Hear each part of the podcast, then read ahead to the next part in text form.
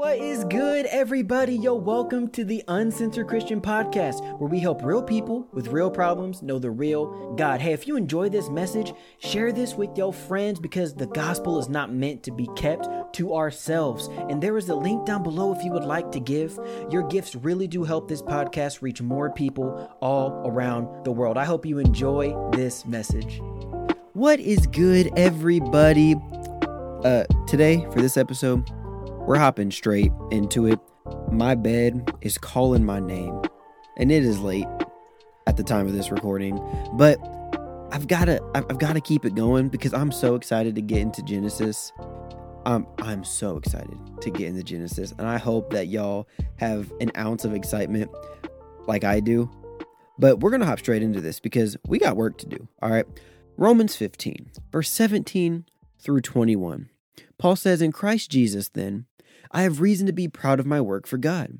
For I will not venture to speak of anything except what Christ has accomplished through me to bring the Gentiles to obedience by word and deed, by the power of signs and wonders, by the power of the Spirit of God, so that from Jerusalem and all the way around to Illyricum, I have fulfilled the ministry of the gospel of Christ, and thus I make it my ambition to preach the gospel, not where Christ has already been named, lest I build on someone else's foundation, but as it is written, those who have never been told of him will see, and those who have never heard will understand.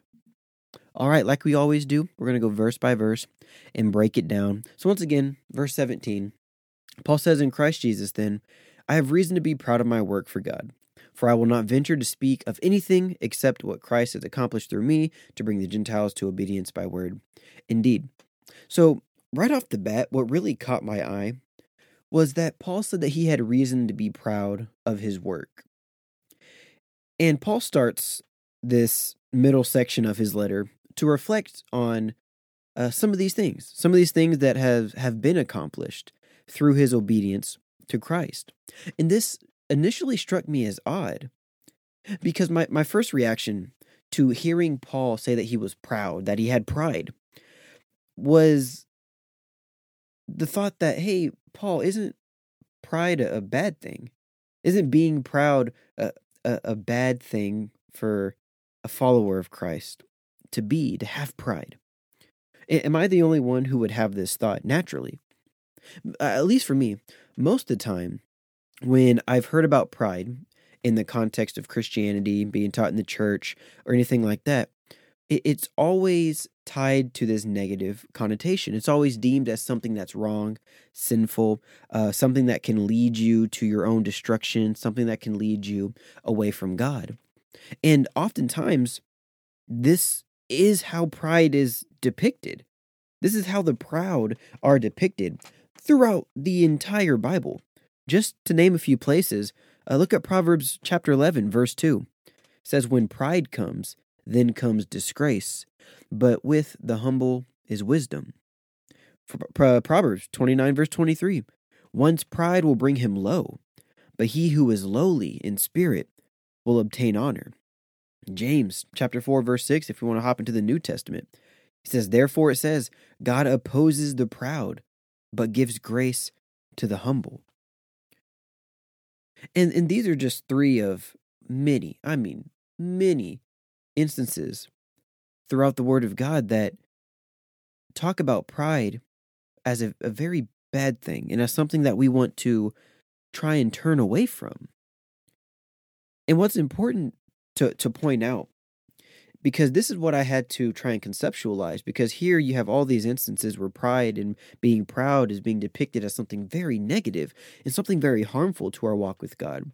But I had to try and conceptualize that within Paul himself saying that he is proud and that he takes pride in this work that he's done. And I think what's important for us to understand, and this definitely helped me, is locating where the pride is placed. If you notice, in all the places where pride is condemned, it's always grounded in someone's own belief in their own ability, in their own strength, and in their own wisdom. And this is the pride that comes with dishonor and disgrace. This is the pride that can ultimately lead to death. Th- this is the pride where one will try to attempt to elevate our own lowly, foolish, human, sinful status to a status that mirrors God's. And that's where we make our mistake. That's where pride really causes us to fall. That's where it's harmful. But what I what I've started to learn and what Paul opened my eyes to here is that pride can be rightfully placed elsewhere. Instead of placing pride in our own ability, strength, and wisdom, our pride can be placed in God, in the work that He's able to accomplish through us. And if we dig a little bit deeper into what Paul's saying here, uh, if we look at the Greek that, that Paul wrote in, the Greek word that gets translated as pride here is the Greek word kauchesis, which it just means boasting. And Paul uses this same word in other letters that he's written in the New Testament to speak about his pride or his boasting when it comes to the people of God and the people that he's ministering to. It's actually really interesting. He does this twice, um, at least that I'll read out here in uh, 2 Corinthians chapter 7 and then once in chapter 8 as well. And I'll just read this for you. Chapter 7, he says, Make room in your hearts for us. We have wronged no one. We have corrupted no one. We have taken advantage of no one. I do not say this to condemn you, for I said before that you were in our hearts, to die together and to live together. I am acting with great boldness towards you. I have great pride in you. I am filled with comfort in all our affliction. I am overflowing with joy. So here, Paul is expressing that he has pride in God's people, in the followers of Christ in the Corinth church. That's interesting. Very next chapter, he says this in verse 24 So give proof before the churches of your love and of our boasting about you to these men. That's the same Greek word that gets translated as pride here in Romans 15. So, so Paul is boasting to other people about the Corinthian church. Isn't that interesting? Paul has pride and is boasting about the work that God is doing throughout these cities and these churches. And we know that Paul isn't bringing about this boasting or this pride to lift his status, to uplift him in a, a better light where people would look at the Corinthian church and be like, wow, Paul, that's the guy. Like none of this gospel stuff would be happening if it wasn't for Paul. Paul is the one that is responsible for this complete life change within all these various cities and all these various places. Paul's not trying to do that. Paul's not trying to lift himself up. And we know this because multiple times in multiple letters that Paul writes, he reminds his recipients of how undeserving and sinful he was and is. And he reminds them that he's only in this position not because he's worthy.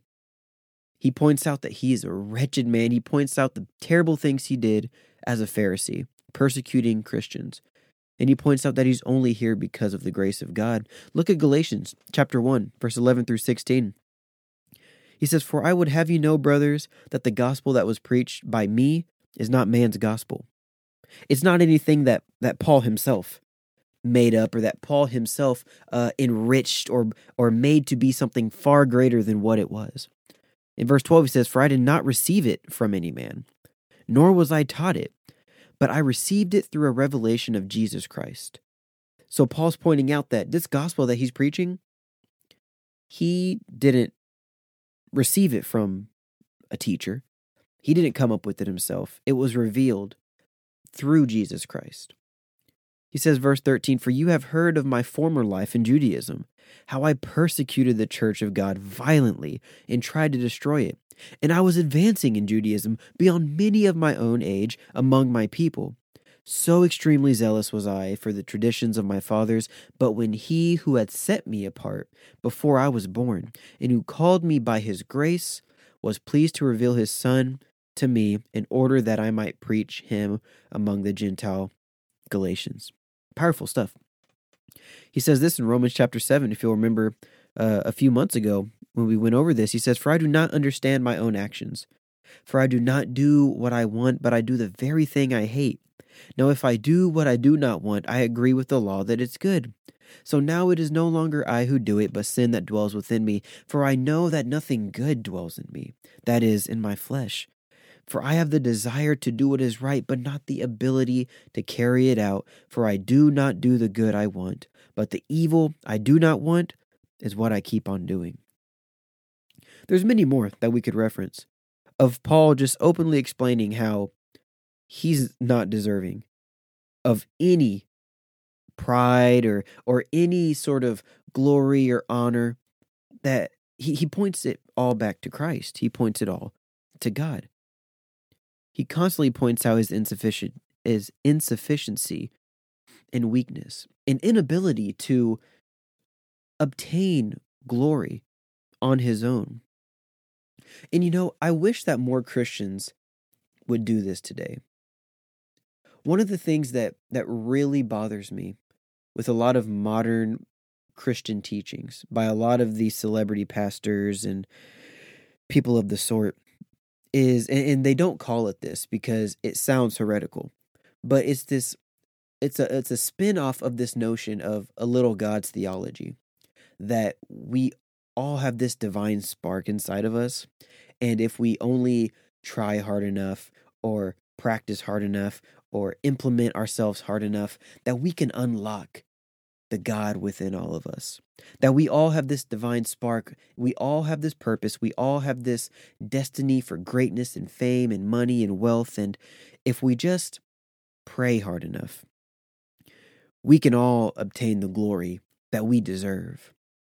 You hear this a lot, and you hear this in a lot of mega churches with a lot of celebrity pastors.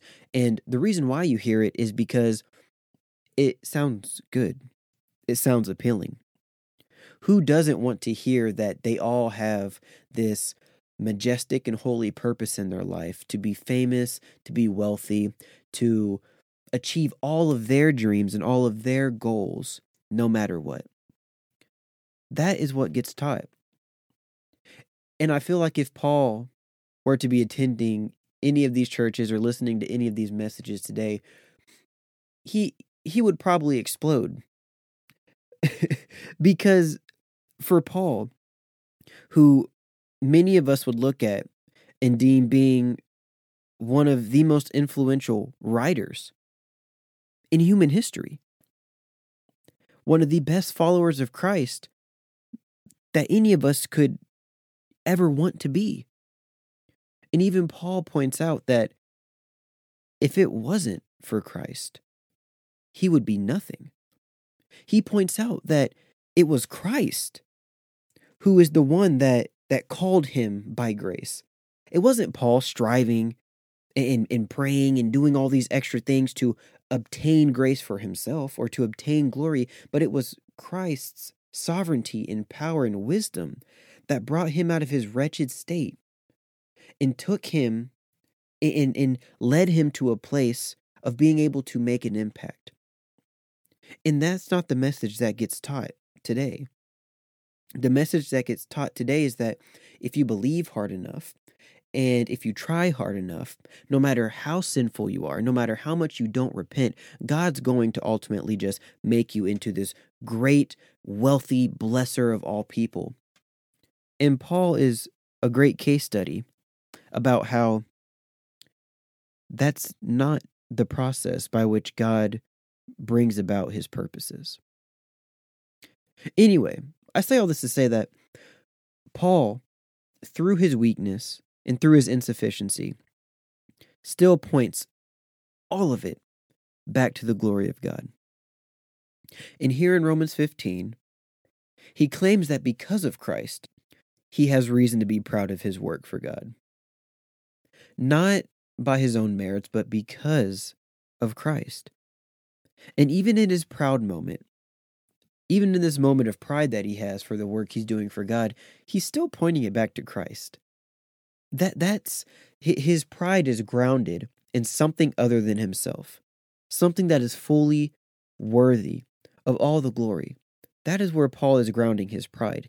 And that is why the pride that Paul has is completely different than the pride that gets negatively attributed to our inability to be truly humble throughout the whole Bible. And this changed my outlook on being proud and having pride when it comes to the things that we are called to do for Christ.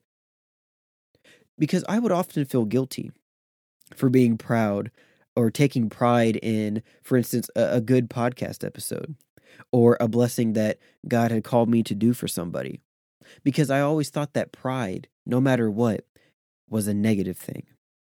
And even worse, when somebody else would show excitement and, and have pride for the work that they did for Christ, whether it be a, worship song or uh, they they taught a lesson in a small group or they led a prayer or they they the praying that they led was able to help someone out of a bad situation or if they led someone to Christ if they had pride in that and really expressed that pride my reaction at times would be negative and I'm saying all of this to say that Paul himself was able to show pride in his work and pride in those who, deli- who obediently served Christ. And you know what?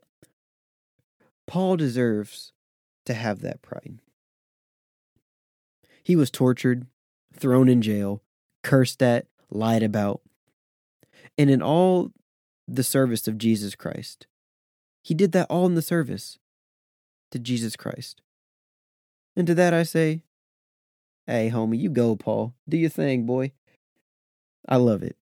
I love it. I, I want to go back to verse 18 here because uh, he says, For I will not venture to speak of anything except what Christ has accomplished through me to bring the Gentiles to obedience by word and deed. So, Paul, being humble, wants to make sure that it's known that he's only going to boast and speak about the things that Christ has done through him not things that he may have done on his own accord or things that have been done through other people or anything like that, but the things that Paul did firsthand through the power of Christ that he was called to do. And, and one of those things, namely, is to bring the Gentiles to obedience. We talked about this a few episodes ago that Paul's goal was to get the Gentiles to a point where they could offer themselves as an acceptable sacrifice in the immense importance biblically to offering an acceptable sacrifice. And that was one of the things that Paul did through word and deed that he's able to boast about. And how exactly are these things accomplished? Well, Paul says, one, by his word. His many letters that lifted up, corrected, and taught these groups of people who, in some cases, knew little to nothing about the prophesied Jewish Messiah, who knew little to nothing about the Torah and the entire story leading up to Christ, who knew nothing about the foundation for this brand new Christian religion that they are embarking on. And he taught this to groups of people who, in this time, would have been worshiping a pantheon of gods I mean, we're talking about Roman Gentile citizens, where the religion of that day was all these various gods. The, the, the Greco-Roman world. This is this is what Paul is working with here. We we see how his letters and his writings kickstarted this new and unheard of Christian movement that completely altered the course of history and that brought an entirely new group of people into the family of God that, that had been prophesied about hundreds and hundreds of years before, where God was going to bring all the people from all the nations together, not just the Jewish nation, not just Israel, but all the people. And Paul is fulfilling this and walking this out in real time. But it was not only done by his word, but it was also done by deed and by actions. Paul did not just sit up on a throne, casting down commands and writing letters as if he was better to all these other peasants. He considered himself one of those peasants, and he lived a true life of servitude to his master, Jesus Christ. Paul never asked anyone to do what he was not willing to do himself. By deed, he was fully willing to be thrown in jail and falsely accused and tortured and lied about because he was going to stay true to following the actions that were necessary to serve Christ. On to verse 19. He said, By the power of signs and wonders, by the power of the Spirit of God, so that from Jerusalem and all the way around to Illyricum, I have fulfilled the ministry of the gospel of Christ. So I had to whip out the old map, the old uh, atlas of the Middle Eastern world to understand how far and wide Paul really traveled, or at least how far and wide the teaching to the Gentiles traveled. And he went from Jerusalem to Illyricum. That's about a thousand miles worth of traveling and teaching and word of God spreading in, in a relatively short amount of time for the the sheer fact that they didn't have cell phones and social media or planes or carrier pigeons or anything like they didn't have a, a, USPS that could just drive all their mail around. Paul was doing this on his own accord, crafting these churches on his own accord and teaching on his own accord. It's absolutely insane when you think about the amount of ground that Paul covered. And he, he's not just saying that it was just a straight line that he covered. He says from Jerusalem and all the way around to Illyricum. He, he's he's talking about a, a diameter here that Paul is is covering, and it's absolutely mind-boggling. Jerusalem is uh, southeast of Illyricum. It would have taken a lot of time for Paul to travel. I, I just want us to understand how far a thousand miles really is. It's absolutely insane. But I love the way that Paul describes the ground that he covered. And it reminds me a lot of Psalm 29, and I wonder if Paul might have had this on his mind. Psalm 29. Dude, we we could do like 3 episodes on Psalm 29. We might do that. We might do that next week because the ending of Romans 15 is just kind of just banter. I don't know. We'll, we'll think about it. Oh, Psalms 29 is so cool. Anyway, uh, I think Paul might have been keying in on some themes here in Psalm 29. I just want to read uh, verses 4 through 9 for you. Uh, it says, The voice of Yahweh is powerful, the voice of Yahweh is majestic. The voice of Yahweh breaks the cedars. Yahweh breaks in pieces the cedars of Lebanon. He makes Lebanon leap like a calf Mount Sirion like a young wild ox. The voice of Yahweh strikes with flashes of fire. The voice of Yahweh shakes the desert. Yahweh shakes the desert of Kadesh. The voice of Yahweh shakes apart the oaks and strips the forest bare. So, like I said, so many cool things that we could talk about, but we do not have time in this episode. But I do want to point out one thing, and this is what I think Paul is maybe maybe keying on so notice in verse 5 of Psalm 29, it says, The voice of Yahweh breaks the cedars, Yahweh breaks in pieces the cedars of Lebanon. So this is talking about Yahweh's strength, Yahweh's voice, Yahweh's sheer strength that he can break the cedars of Lebanon. And if we look back, the, the forest of Lebanon are the tallest trees in the ancient Near East. They're cedar trees. They're they're the biggest, fattest, strongest trees in the ancient imagination. And we're told in verse 5 that Yahweh, that God, just by his voice, is able to break them. So we have Yahweh's strength being shown in Lebanon. And then in verse 8, it says, The voice of Yahweh shakes the desert. Yahweh shakes the desert of Kadesh. So in verse 8, Yahweh's strong, powerful voice not only has effect in Lebanon, but it also shakes the desert of Kadesh. So many cool things we could talk about with the desert of Kadesh. But but typically, we would just read past these two names and think nothing of it. But if we look at the the intentional symmetry of Psalm 29 and how we're being keyed into the fact that in two instances Yahweh's voice is strong enough to break the unbreakable, which would be these huge cedars of Lebanon, and shake up the, this dry desert that often um, within the biblical cosmology was not just a place of wilderness, but it, it's this place of non order. It's this place of uh, being wild and waste. We can look back at Genesis 1 um, when the earth was formless and void.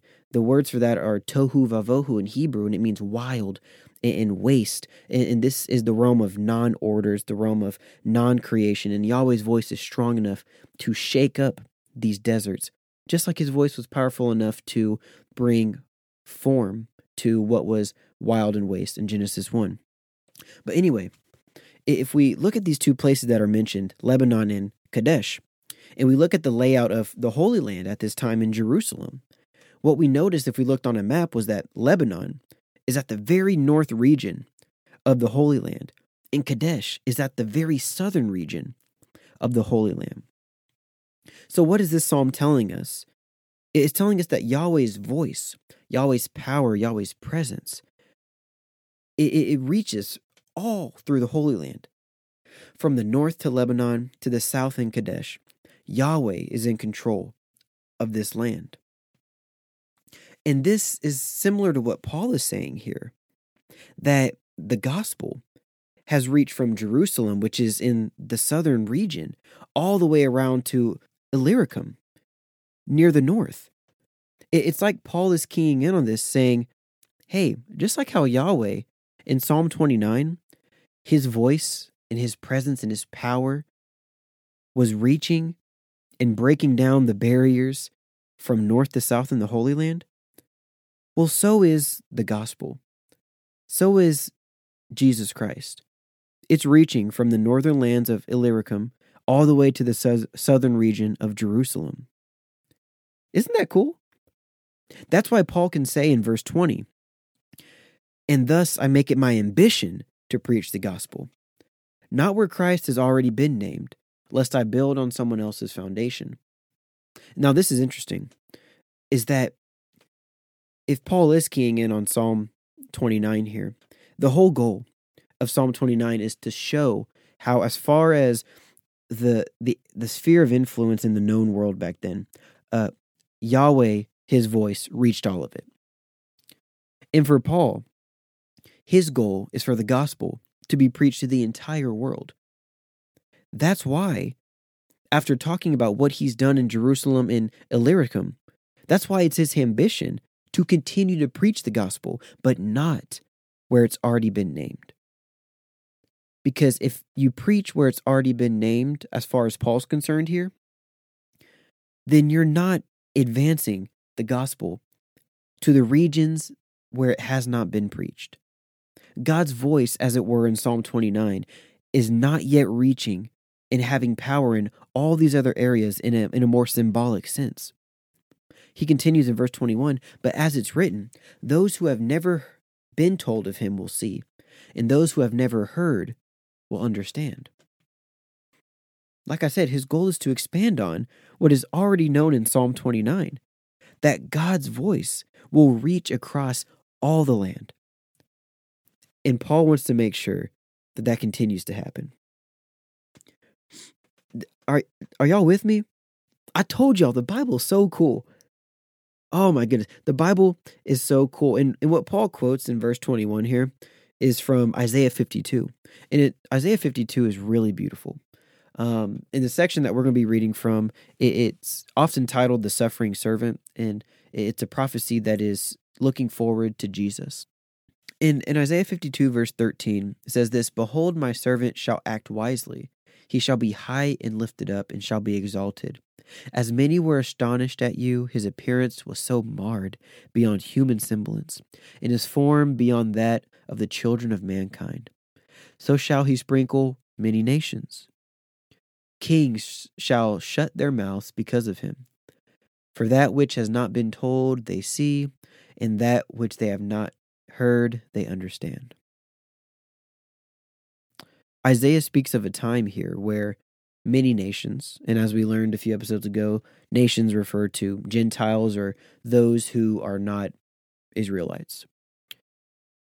And he speaks of a time where these Gentiles will see what originally they were never told of, and they will understand things that they've never heard of. And in this, at its simplest form, is speaking about the gospel. And Paul is looking back here on Isaiah's prophecy, and he sees himself in part as the vessel through which this prophecy will be fulfilled. Not that Paul's the suffering servant, because we know that's Christ, and he knows that's Christ. But Paul sees himself as the vehicle that will ensure that those who were never told of Christ will be. And that those who haven't heard of Christ yet, that they will. Paul sees himself as taking on the responsibility in part of fulfilling these prophecies and fulfilling these scriptures. In fulfilling this idea in this future vision at the time that God's voice and power needed to be stretched out throughout all the land. And through Christ, Paul's able to do this work. And be only because of Christ and because of what he's doing for Christ. Paul is proud of this work. And as far as I'm concerned, if this is the work that you are doing, you have a right to be proud. This is the good pride, the pride that we should all be striving for.